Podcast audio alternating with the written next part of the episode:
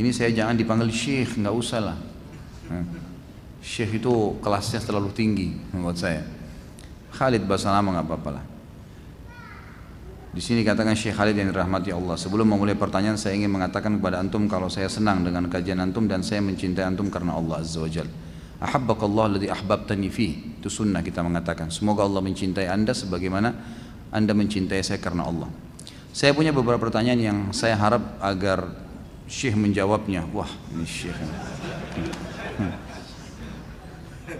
Saya pernah mendengar kajian antum di YouTube tentang sekte jamaah tablik bahwa dalam kajian itu antum tidak merespon kesesatan sekte tersebut secara mutlak sementara saya membaca kitab Ustadz Yazid Abdul Jawaz Abdul Qadir Jawaz yang berjudul Mulia dengan Manja Salaf dalam kitab itu Syekh uh, Yazid menyesatkan jamaah tablik secara mutlak baik dari sisi akidah, manhaj dan muamalah mereka nah bagaimana Pak antum tentang pendapat Syekh Yazid tersebut saya berharap pertama mungkin akh ini belum terbiasa hadir di pengajian saya tolong jangan sebutkan nama gitu kan saya sarankan di pengajian saya jangan sebutkan nama karena saya tidak pernah membahas individu.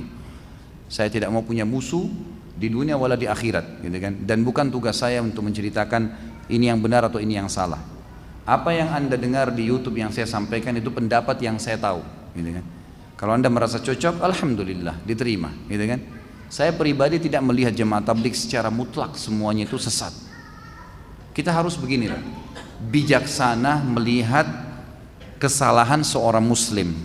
Bijaksana melihat kesalahan seorang muslim. Bayangkan kalau setiap orang yang bertolak belakang dengan pendapat kita kita sesatkan. Coba bayangkan. Masa surga hanya dimasukin oleh kita saja sekelintir orang gitu kan?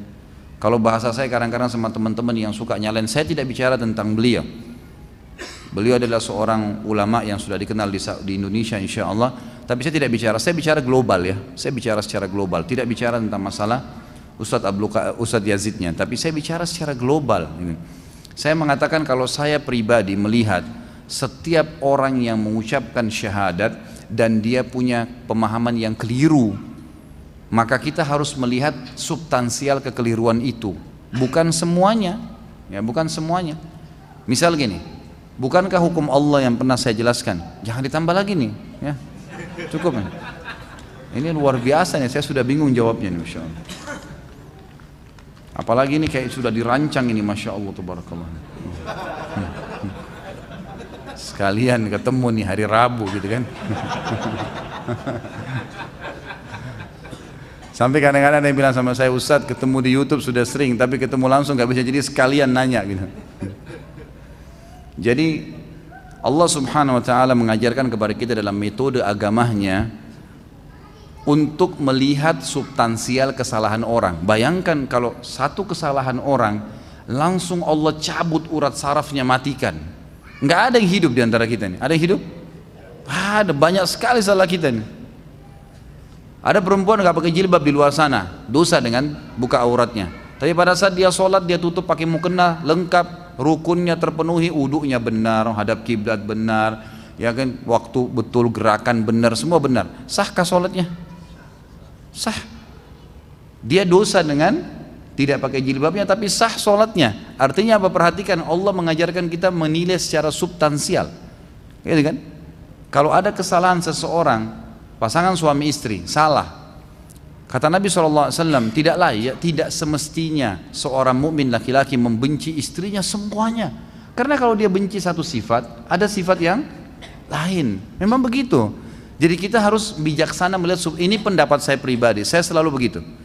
Makanya saya alhamdulillah dipanggil di kelompok ini ceramah, saya datang ceramah. Di kelompok ini saya datang ceramah-ceramah. Bukan saya dukung pendapat mereka, bukan.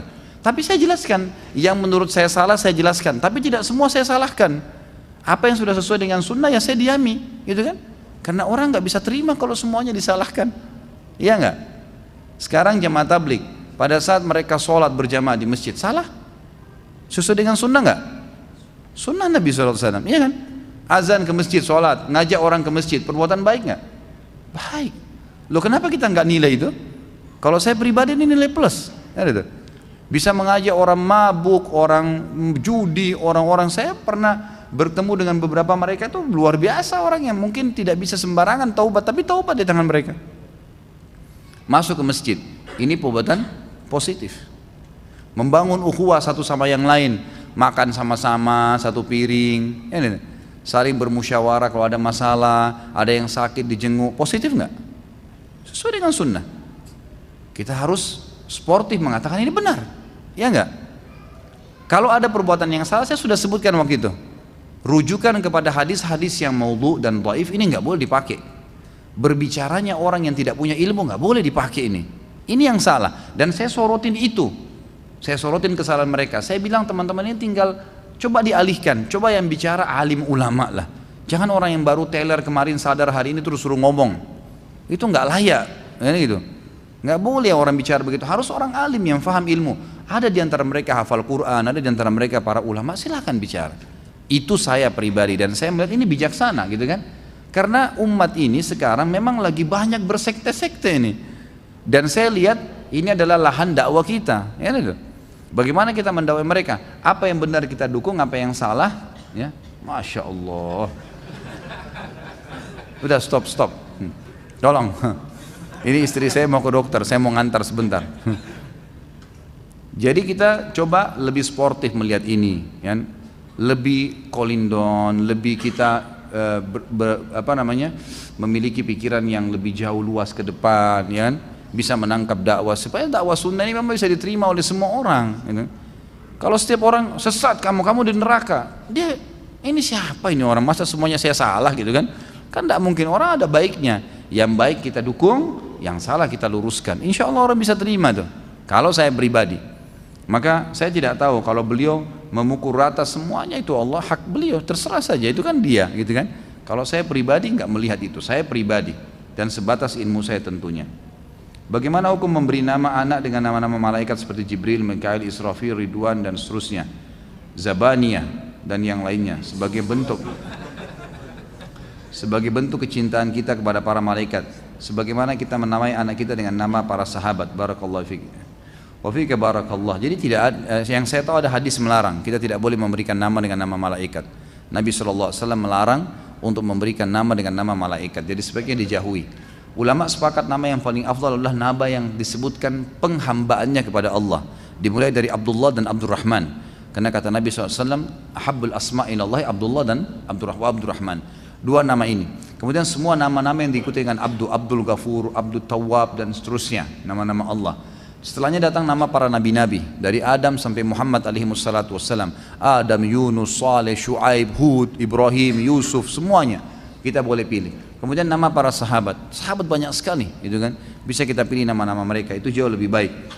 Jadi bentuk kecintaan pada malaikat adalah dengan cara mengimani keberadaan mereka dan menghormati apa yang disuruh hormati dalam agama. Seperti misalnya hadis Nabi SAW, malulah kalian pada malaikat yang tidak berpisah dengan kalian, gitu kan? Kecuali kalian sedang di WC atau sedang berhubungan biologis. Jadi memang kita disuruh hormatin. Lalu dalam hadis lain kata Nabi SAW, malaikat terganggu apa yang mengganggu manusia dari bau busuk dan seterusnya. Itu malaikat tidak suka. Pemandangan-pemandangan yang tidak nyaman. Jadi kita lakukan yang ada dalilnya tapi memberikan nama Allah alam setahu saya sebaiknya jangan. Saya pernah mendengar kalau perhiasan ahli neraka itu dari besi. Nah bagaimana hukum memakai cincin akik yang terbuat dari besi putih dan semisalnya saya tidak pernah tahu kalau ahli neraka ada perhiasannya. Allahu alam. Selama ini saya selalu eh, bahas tentang masalah neraka. Saya tidak pernah tahu kalau ahli neraka ada perhiasan. Yang yang saya tahu malah mereka penuh dengan azab gitu kan. Azab. Dan yang ada itu dalam hadis disebutkan harta yang mereka tidak keluarkan atau harta haram atau harta yang tidak dizakatkan itu akan berubah menjadi timah panas yang akan ditempelkan disetrikakan di tubuh mereka. Itu ada. Tapi kalau perhiasan seperti kasus cincin, gelang, ini saya tidak melihat ahli neraka ada memiliki itu. Allahu alam ya, mungkin sebatas ilmu saya. Jadi yang saya tahu tidak ada itu dan kalau laki-laki menggunakan perhiasan dari perak dibolehkan. Ya, Nabi SAW berkata dalam hadis Bukhari kepada seorang sahabat yang ingin menikahi seorang sahabiat yang sedang ada menawarkan diri kepada Nabi SAW kata Nabi iltamis walau khatam min hadid coba kau pulang cari walaupun cuma cincin perak yang saya tahu perak dibolehkan tapi kalau emas tidak boleh bagi laki-laki gitu kan? Allahu alam ini yang saya tahu